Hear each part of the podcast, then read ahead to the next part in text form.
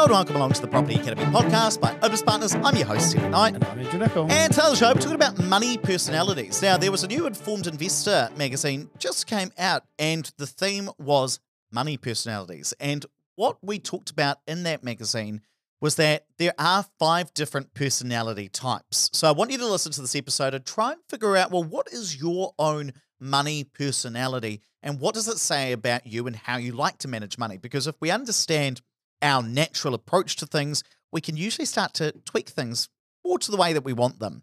And I'll also tell you what Andrew and my money personality is. Now, we've both taken this quiz online. Andrew, what is your money personality? So I came out as an amasser, which means that I get You're a masseur.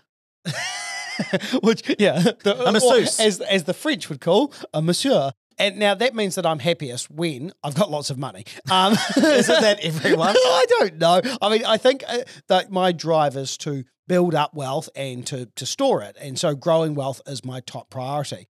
And that means you often put off spending decisions and say things like, "Honey, I promise we'll start taking more vacations when I've got X amount of money in the bank." And actually, you are like that. I remember you were trying to put off for ages having kids. You say, Oh, Lauren, I'll put off having children until I stop working and could look after them. That's right. So when you're 80 years old, you know, but but that that is definitely you. And you know, what other sort of things does an a do? So they equate money with their self worth and power, which sounds terrible, doesn't it? But uh, yeah, I love how you just brushed that Yeah. off like, ugh. sounds terrible, but it is. And also they look at it like the more money you have, the more successful that you feel.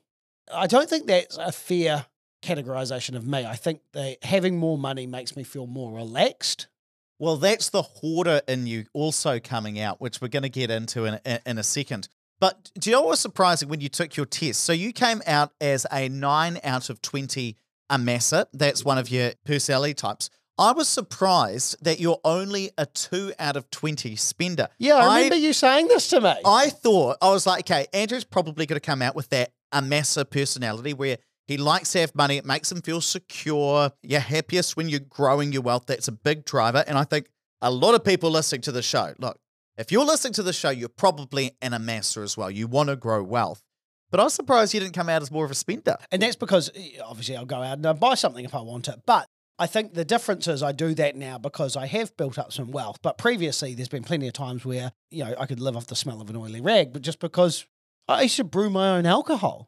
No. Yeah, do you not know No, that? I don't I've know got a the new story. one, yeah. Tell us. So back at Wilson's Road, I had a little granny flat out the back. And when we were renovating the house, I lived out there.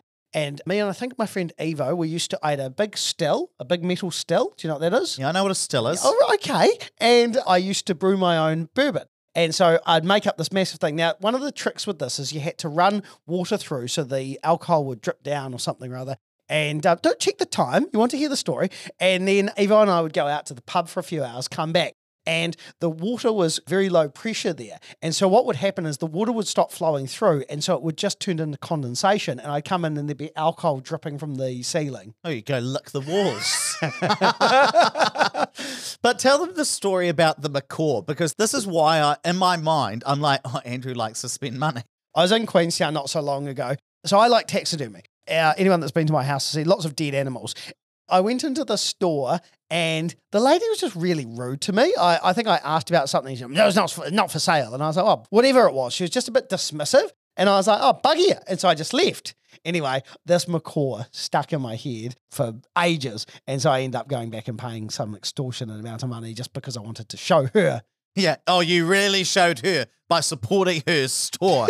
but if you're a spender, that's where you buy things that you can enjoy right now. So you might like buying gifts for other people, or chances are that you hate creating and following a budget. You know, I mean, that is, that is pretty much, I think, most people. But if you're a spender, that really turns you off. So the first personality type to keep in mind is the amasser. That's where Andrew, you like to build wealth. The second is the spender, where you really derive happiness and satisfaction from spending money. That gives you a real buzz. Now, for me, I've done this test. I'm an amasser too. I like to grow wealth. That's my number one. My second big personality type is the hoarder. So that's what I mentioned before. So hoarders like to save money and you really prioritize your long term financial goals. You probably have a budget. You may even enjoy looking at it. So Stacey, who recently came on our show and she was talking about how to save a lot of money, she would definitely be in that hoarder mindset, right? So generally hoarders don't like spending money on themselves. They see spending on entertainment, travel, or clothing as an unnecessary expense. Now, it's quite interesting that, you know, my second most personality is a hoarder because I don't like stringently following a budget. But when I see money piling up in an account, it's a bit like what Andrew was talking about before. You feel security. You're like, okay, something bad could happen. My car could break down and I would still be okay. You often comment to me that you've put aside X amount into your savings account. You're very pleased with yourself. Yeah, well, especially if you leave it there Yeah. and just seeing the money pile up, it's like yes, there's a there's a bit of security Pile there. up. Is that you, Scrooge McDuck? It definitely doesn't pile up. Yeah, today's with today's interest rates, it, it takes a while for it to pile up. But you see money as security, and that makes you happy. So you even if you don't strictly follow a budget, you can still have some of that mindset there. Now, one question I've got for you, Andrew, is how does your money personality compare to some of your families? the questions on this quiz were quite unusual. Some of them, like I, I couldn't really relate to some of them, so I just kind of chose the the best one, even though I d- kind of disagreed with part of the the answer. But there was one in there about you know if you received ten thousand dollars like unexpectedly, what would you do with it? And I think I said put it aside because I probably would. Like if I, if I was going to buy something, I probably would have done that anyway. My family, hopefully no one's listening to this, they would spend it in a heartbeat. Like I like I remember my parents won lotto when we were kids. Like How not- much did they win? Oh, no, not, not a lot of money, like, but a lot of money probably to them, like a few thousand dollars or something. And I think we went out straight away and bought like a new couch or something like that. Before the money hit the account? Oh, I, I, no, I don't think so. They wouldn't have had any money to put it on credit or something like that. But yeah, like they would be instant gratification. Well, it's quite funny because my sister and I fight all of the time. And, you know, reading about these different money personalities, we would be on like opposite ends, right? So I told you that I'm an amasser, I like to grow wealth. She would be what's called a money monk. Now, that doesn't mean that you're religious about saving. In fact, it's, it's quite the opposite. So if you're a money monk, you've got a very strong social conscience, right? So money monks, they tend to think that having too much money can corrupt you, that if you kind of have that mindset of money's the root of all evil. Ah, so she judges you, and- that's the love of money, not the not money is the root of all evil. Just I, so I, I know, I know that it's the love Ah. of money is the root of all evil, but I'm just telling you what this money psychologist, Olivia Mellan, who actually put this book together as part of her book, Money Harmony, what she says. And you love money, so I mean, it doesn't really make any difference, does it? Well, the main thing that I'm trying to get here with the money monk before you derailed me, Andrew, is that, you know, if you're with this mindset, you tend to identify more with people who have more modest means, you know, just regular people, right? Rather than those who are really keen of amassing wealth. And I'll give you an example, and I want to be really upfront and honest with you guys. So I'll give you another example of somebody who had more of that money monk mindset. And it's only now reading about these personalities that I understand it.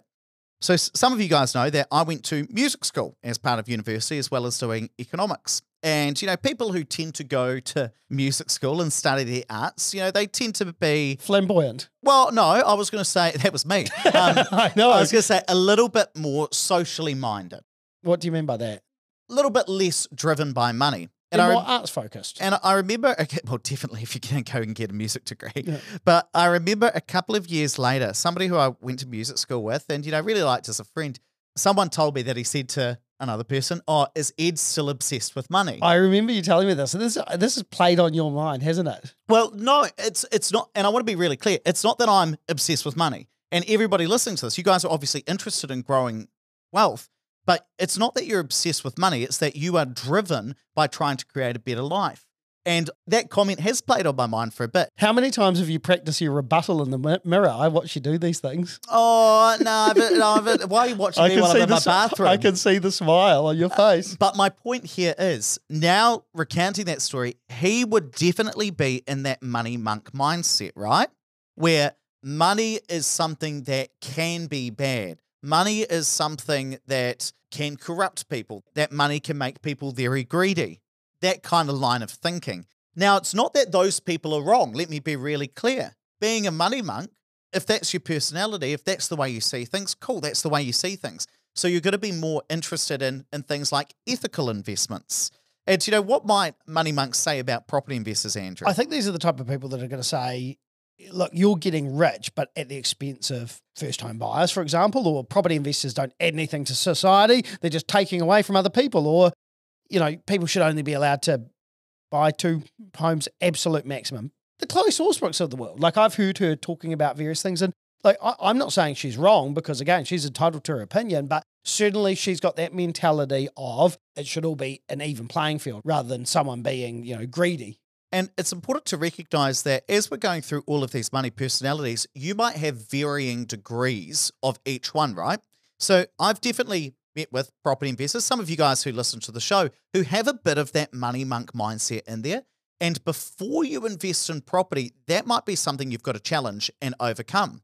So you might be thinking, okay, if I invest in property and make money through property, am I taking away something from other people? Now, I don't believe that that's the case, but that's something you might have to discuss or think through yourselves. But again, I don't want you to think I'm putting down money monks. This is a way that people think. And the other thing I want to mention is that your money personality can change over time. So when I was on a lower income, like the second year of university, and when I was a couple of years out of the workforce, at that point in my life, I was the fifth money personality. I was an avoider, right? Oh, this is when you're crying in the shower. Now, what sort of that was watched that yesterday? um, what sort of things do avoiders do, Andrew? Bury their heads in the sand when it comes to their debt. They just, you know, spend today, don't worry about it.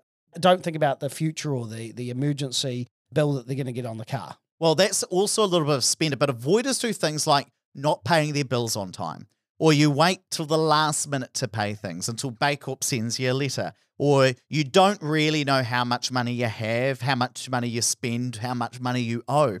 And I remember back at that time when I didn't have a lot of money, right? And things were quite tough.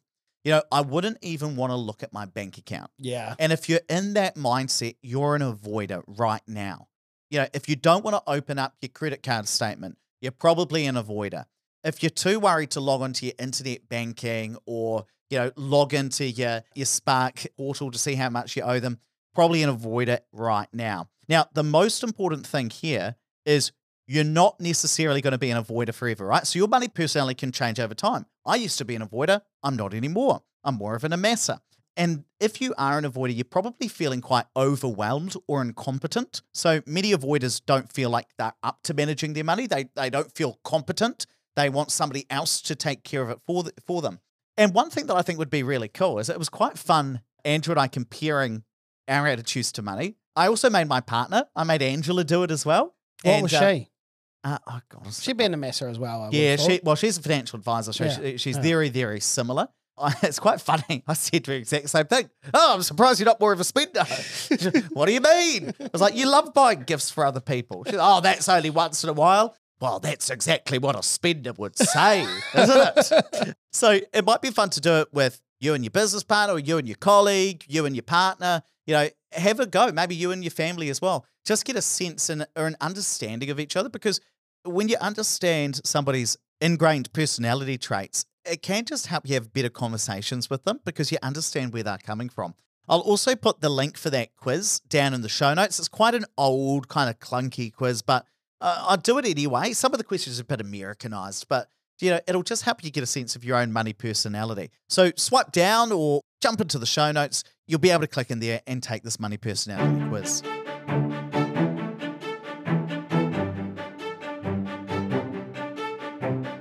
Thanks for listening to the Property Academy podcast. I'm your host, Ed McKnight. And I'm Andrew Nicol. We're going to be back here tomorrow with even more daily strategies, tactics, and insights to help you get the most out of the New Zealand property market. Until next time,